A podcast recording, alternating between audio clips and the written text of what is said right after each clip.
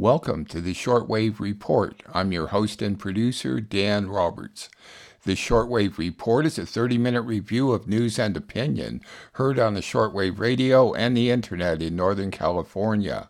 Listening to international broadcast at home is quite easy. You just need a shortwave radio with a schedule of English language broadcast, or it's easier to use a computer or smartphone with an internet connection. To help you with this, I'll announce times, frequencies, and website addresses at the conclusion of each series of stories. At the website for this show, that's outfarpress.com, you can listen to the past five shortwave reports, find advice for listening to shortwave at home, and find internet links for global news sources. Please check it out and tell a friend. In today's edition, you'll hear reports from France 24, NHK World Radio Japan, and Radio Havana, Cuba. We will begin with France 24. The murder of a French teenager by a policeman led to five nights of protest and riots across the country. Three press reviews on the shooting, the government reaction to the protest, and the proposed blocking of social media during protests. Then press reviews on the Israeli army's attack on Jenin, the new highest ever global temperature, and UK Prime Minister Sunak withdrawing funds previously pledged to help developing nations suffer from climate change. Then a report on the International Atomic Energy Agency stating that the release of radioactive wastewater from Fukushima into the Pacific Ocean is safe. France 24 the first elements of the investigation um, into the death of French teenager Nahel have been revealed in the French papers this Thursday morning. Our press reviewer Diptyque Laurent is here with a closer look. Well, Aaron, more than a week after Nahel was killed uh, in the Parisian suburb of Nanterre by a police officer, the sort of early details of this investigation are being uh, revealed by the papers uh, this Thursday. This is in Le Monde, which has accessed the general prosecutor's indictment, a detailed timeline of the facts in the police state officer's statement. For instance, he explains that he was working his ninth straight day. He denies threatening to put a bullet in the head of the young man. It was heard in the video, but we don't know who actually said it. He also says he was uh, fearful of sort of being trapped by the vehicle that Nahel was traveling in, and uh, he explains having fired the gun without aiming to uh, target his chest. Now, uh, Le Parisien aujourd'hui en français, uh, another paper has had access to the police officers' hearing by the institution uh, that polices the police. Uh, Le Parisien saying something's sort of wrong in uh, the the statement by the police officer who says he sort of put himself in front of the vehicle to stop it from moving and that the the driver had accelerated the vehicle to escape. Facts so that are totally contradicted by the video that later emerged. So Le Parisien really expressing its uh, sort of surprise that this information, erroneous information, could have even made it into the intervention report. While the violence in France has indeed dissipated over the last few nights, there is certainly still a sense of tension across the country, especially given the latest news that prosecutors have now opened a new investigation into the death, this time of a 27 year old man who died uh, during the riots. Our press reviewer, Leo McGuinn, joins us now. Uh, Leo, what are the French papers saying about this? Yeah, Aaron, as you say, a 27 year old killed at the weekend, struck in the chest by a projectile. That happened in Marseille. I'll show you the front page of La Marseillaise this morning. You can see here that a man is dead pending investigation. That investigation is underway. The incident took place in an area of the city where the riots had been taking place in downtown town Marseille, and he was on a scooter when he was struck in the chest by a projectile and suffered a cardiac arrest. These riots, of course, have been taking place after the death of teenager Nahel last week. I want to show you this from Mediapart, which is a French investigative site.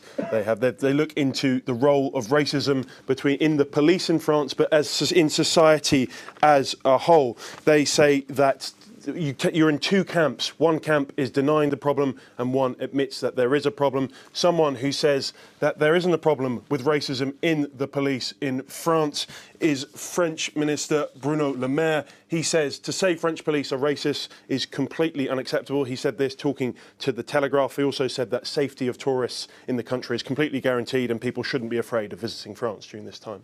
Now, what has been the what has the reaction been like outside of France, Leo? Yeah, I want to show you this opinion piece in The Guardian. You can see the headline here. Of course, Macron won't ta- tackle police violence. He knows his power depends on it. They say that since 2018 and the yellow vest protests, the president seems to just accept the violence. Or is that through fear or sheer indifference? That's what the, the question they pose. They the piece finishes with this extraordinary question. They ask whether Macron has simply assessed the scales of power and decided that he'd rather continue ruling with police violence instead of tackling, tackling it, even if it means the banlieues set ablaze.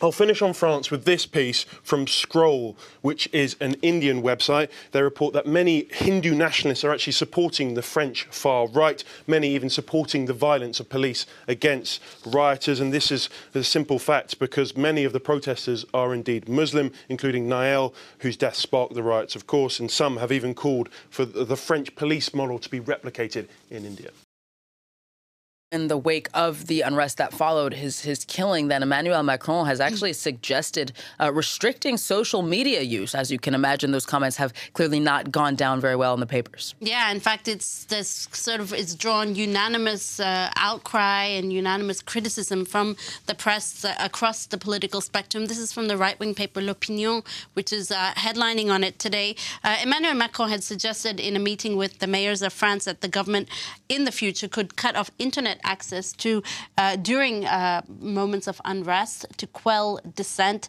A suggestion, as I said, that's drawn scorn from uh, both the French papers but also the international papers. What on earth was Emmanuel Macron thinking? That's what L'Opinion says in this article today.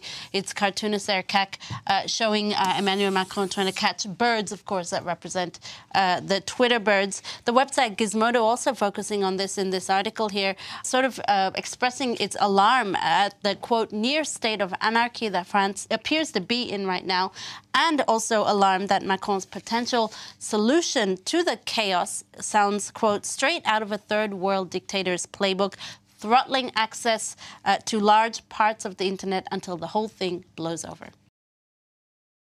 Turning back now to one of our top stories, that's Israel's large scale operation in Jenin, which has left several uh, Palestinians dead and hundreds injured. It's the biggest incursion in the West Bank in years, and it's dominating the Middle Eastern papers today, as you can imagine. Our press viewer, Dipti Laurent, is here to take us through it. Dipti. In the right wing paper, Jerusalem Post, today, uh, calling it the biggest Jenin raid since 2002. Hence why you, uh, as you mentioned, there 20. It's been about 20 years since the last biggest um, incursion that was during Opera, Operation Defensive Shield during the second Intifada. Uh, the paper really backing Sunday's operation, even though it concedes uh, that it's unlikely to end a quote wave of terrorism in Jenin and the West Bank. The paper nonetheless justifying the operation as aiming to prevent the Lebanonization of Jenin in reference to southern Lebanon, which is controlled by Hezbollah. And Haaretz, meanwhile, uh, the center left paper, uh, uh, sort of notes the distinction between lawmakers who are excitedly proclaiming their, that this operation will change reality for the West Bank and the actual reality, which is that you have uh, military commanders who are trying to speed up this operation to prevent further fallout and further casualties. So a bit of cynicism as expected from the center left paper. Elsewhere, let's show you Asharq Al Awsat. That's a London based pan Arab paper here on its front page, um, evoking a war uh, on its front page. So a lot of very strong language uh, from this paper and also from Arab News, the Saudi paper today, as you see here, uh, calling it the massacre of Jenin on its uh, front page. Uh, the paper evoking Israel's collective punishment of Palestinians, also referring to uh, 2002. Whether it's Arizona, Texas, or Madrid, the world sweltered on Tuesday for a second consecutive day. The global average temperature reached 17.18 degrees Celsius, the hottest day recorded in at least 44 years. A new temperature record had already been set on Monday, but it lasted only 24 hours. Two days ago, the world recorded the hottest temperature ever 17.01 degrees Celsius as a global average. Experts estimate that Wednesday could become the third straight day that Earth marks record high temperatures, but it doesn't come as a surprise to some scientists who say that climate change will keep driving temperatures up. We would expect the world to be uh, to be warming and therefore more records to be broken. but that they are being broken at ever increasing magnitudes is itself quite concerning.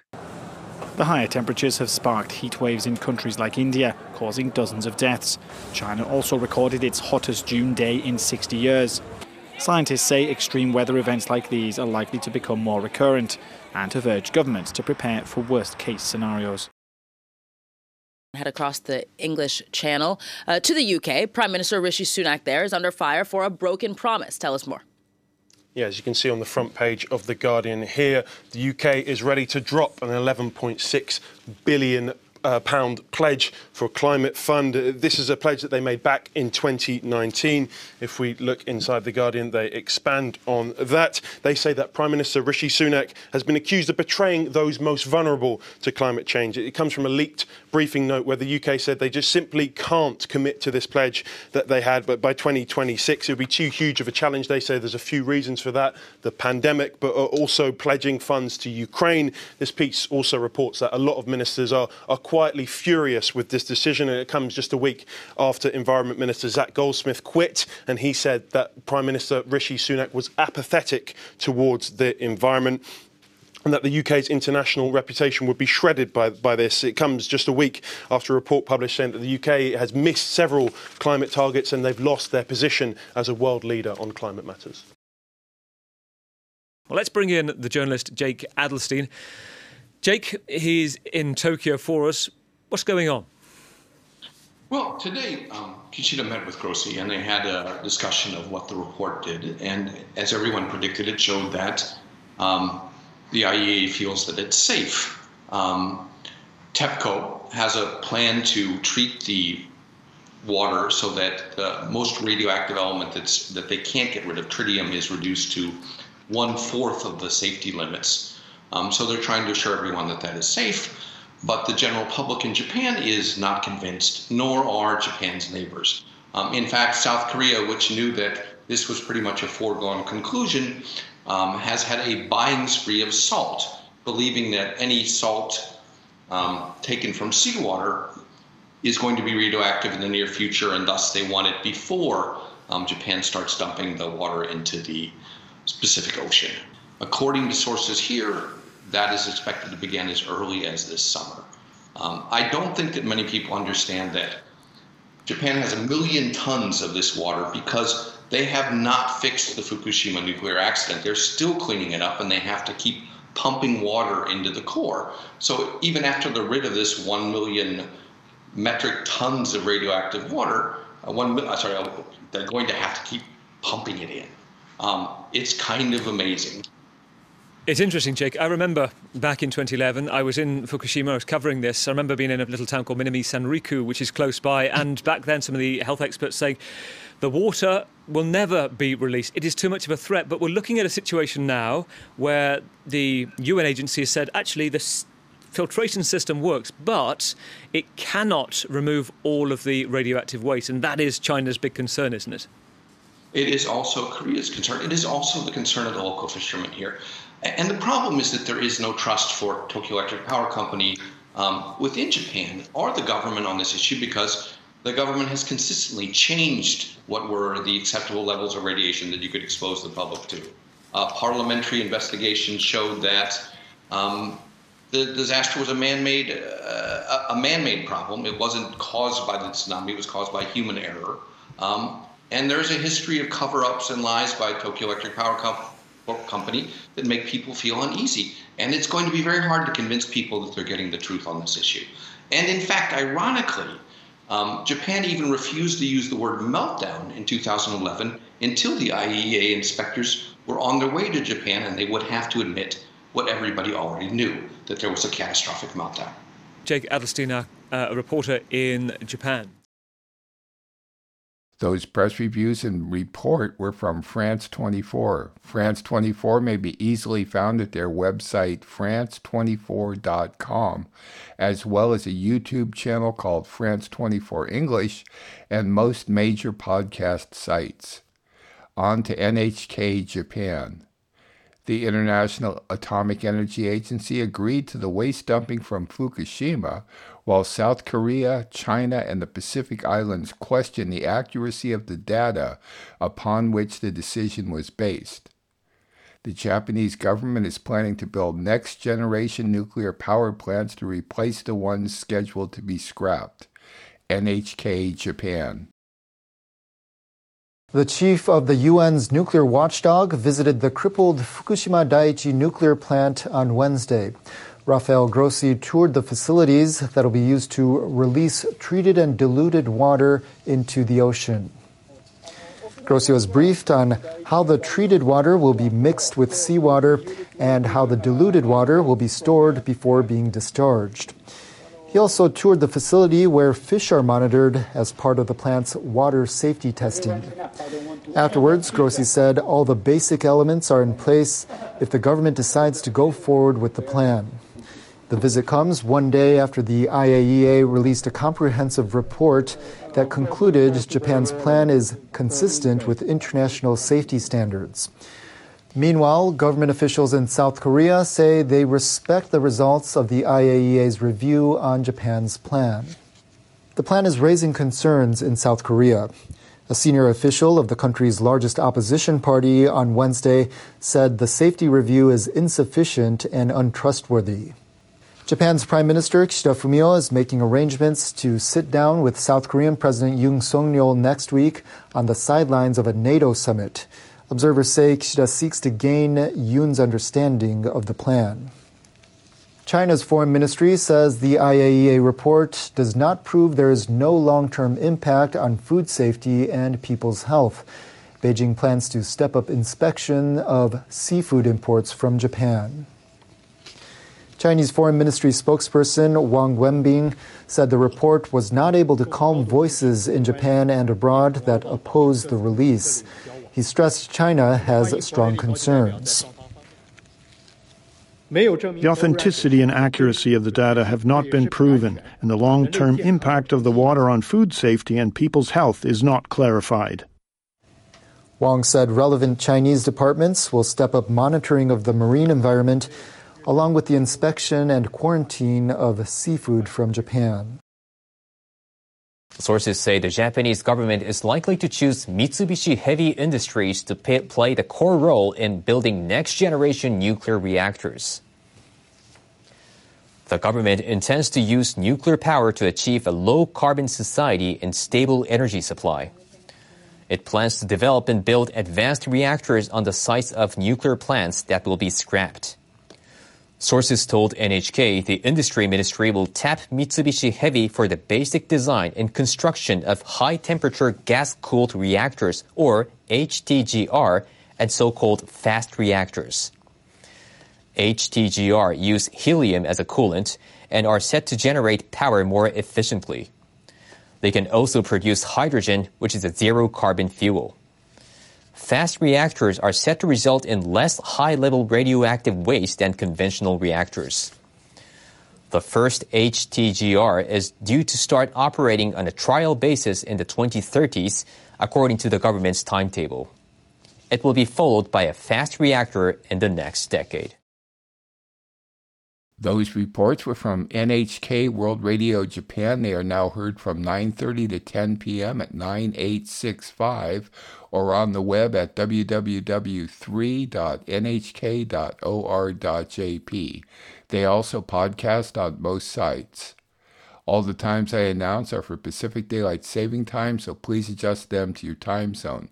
If you have questions or comments about the shortwave report or could assist me by supporting this listener funded program, I may be reached through the website and PayPal or by writing to Dan Roberts at P.O. Box 1162, Willits, California 95490.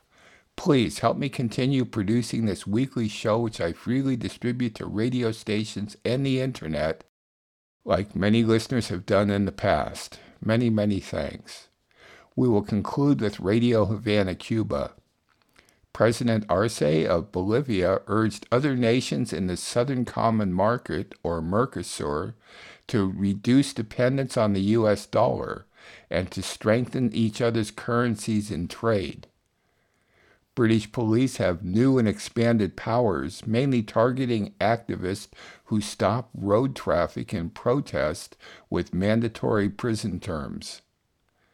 A GoFundMe collection for the French policeman who murdered the 17 year old for a traffic infraction has raised over a million dollars before being temporarily suspended. Radio Havana, Cuba. The president of Bolivia, Luis Arce, urged on Tuesday the member countries of the Southern Common Market, Mercosur, to, quote, reduce dependence on the U.S. dollar and strengthen local currencies in South America for foreign trade as survival mechanisms in the midst of a structural crisis of capitalism. Luis Arce made a call at the opening of the Summit of Heads of State of Mercosur and Associated States that's taking place in Puerto Iguazu in Argentina. Bolivia is in the process of joining the South American bloc. Our region is seriously affected by the restrictions and regulations imposed by the U.S. financial system, which limit financing options and the possibilities of access to international markets. So it is necessary to reduce dependence on the U.S. dollar and diversify our economic and trade relations. This, according to the Bolivian president. Likewise, in reference to the imperialist pretensions over the region, Luis Arce insisted on the need to strengthen the ties of the South American nations. Quote, It is no coincidence that a certain Southern Command has us in its sights. We have many resources that arouse the greed of those who have always taken everything without leaving us anything. In his speech on Tuesday, the Bolivian president also urged the establishment of strategic alliances with other international actors, such as China, that offer alternatives to the dollar in trade and investments. Quote, in the analysis of this world in transition, there is also a Eurasian and Asian bloc that organized in the BRICS, Brazil, Russia, India, China, and South Africa, and other integration mechanisms are protected as spaces for the construction of a new world economic order. And President Arce called for Bolivia's full membership in Mercosur, while Brazil holds the pro tempore presidency of the South American regional bloc. This in order to promote regional projects such as the industrialization of lithium. In this sense, he assured that, quote, the Bolivian people have a vocation for integration. We consider that Bolivia's accession to Mercosur represents a unique opportunity to strengthen integration, expand trade, and regional cooperation. New and expanded powers for British police have taken effect, including measures targeting activists who stop road traffic and other major construction works in protests. Authorities have repeatedly condemned environmental groups, including Just Stop Oil and Extinction Rebellion, that seek to raise awareness about the urgency of climate change by staging multiple high profile demonstrations at the busiest highways and roads. The protests in recent years have caused serious disruptions for motorists. Starting Sunday, police will have powers to forcibly move static demonstrations. Critics argued the toughest laws are a threat to the rights to protest, but officials in the United Kingdom say the measures are needed to stop, quote, disruption from a selfish minority. The public have had enough of their lives being disrupted by selfish protesters. The mayhem we've seen on our streets has been a scandal. This according to Home Secretary Suella Braverman.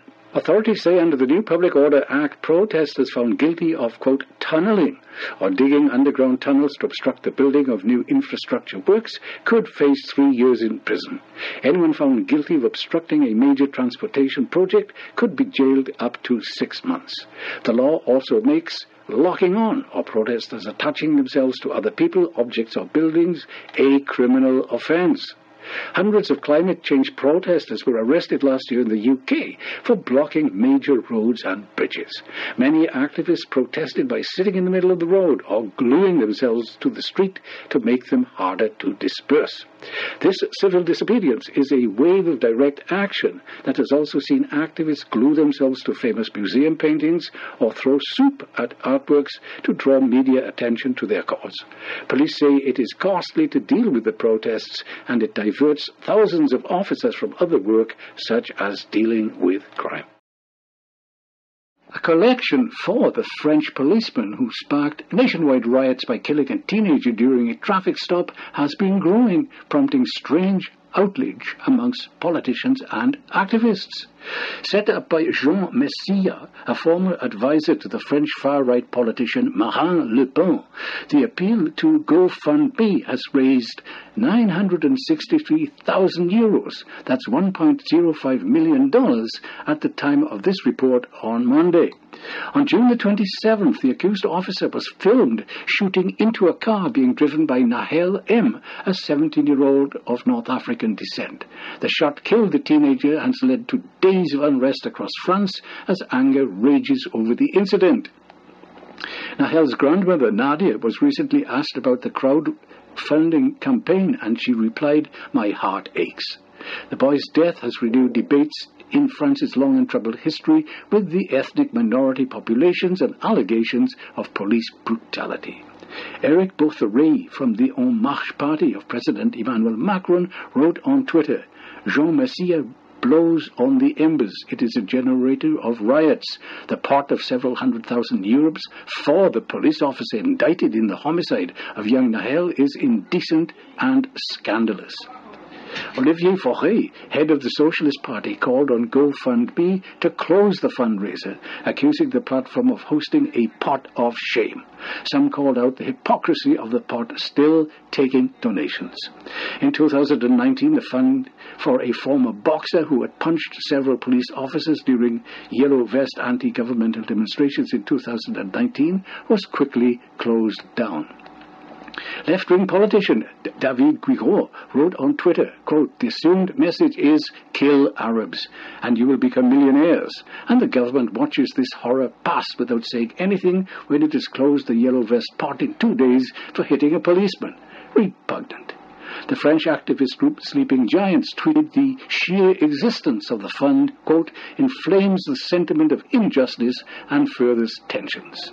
Amid the riots, which often feature vandalism and see protesters classed with police, France has been deploying 45,000 officers into the streets each night to quell unrest in cities including Paris, Strasbourg, Marseille, and Nice. On Monday, demonstrations began at French town halls opposing the riots, during which violence and looting has also been reported. Calling a, quote, mobilization of citizens for a return to Republican order, the anti riot rallies came after the home of the mayor of a Paris suburb was rammed with a flaming car. Those reports were from Radio Havana, Cuba. Cuba's website is working well at radiohc.cu, though there's no podcast. On shortwave, Cuba may be heard from noon to 1 p.m. at 15140 and from 6 p.m. to midnight at either 6000, 6060, or 6165. At their website, you can stream the English version at noon, Monday through Friday, Pacific Daylight Saving Time. One of my goals in producing this show is to encourage people to listen to international broadcasts, get a global perspective. You will have to look harder these days because of US and EU prohibitions on media. Every Thursday evening, I post a new shortwave report at the website for this show. That's outfarpress.com. At my website, you can also listen to past shows, please consider making a safe donation online through PayPal. There's a link at my website along with the podcast link, and get advice for listening at home. The Shortwave Report, which is now in its 27th year of production, remains free to rebroadcast upon notification. For 27 years, the Shortwave Report has been produced and distributed off the electrical grid in Northern California using solar panels. While I am recuperating from spinal surgery, I am staying in a home that is connected to the grid. I'm your host and producer, Dan Roberts. Thanks for listening.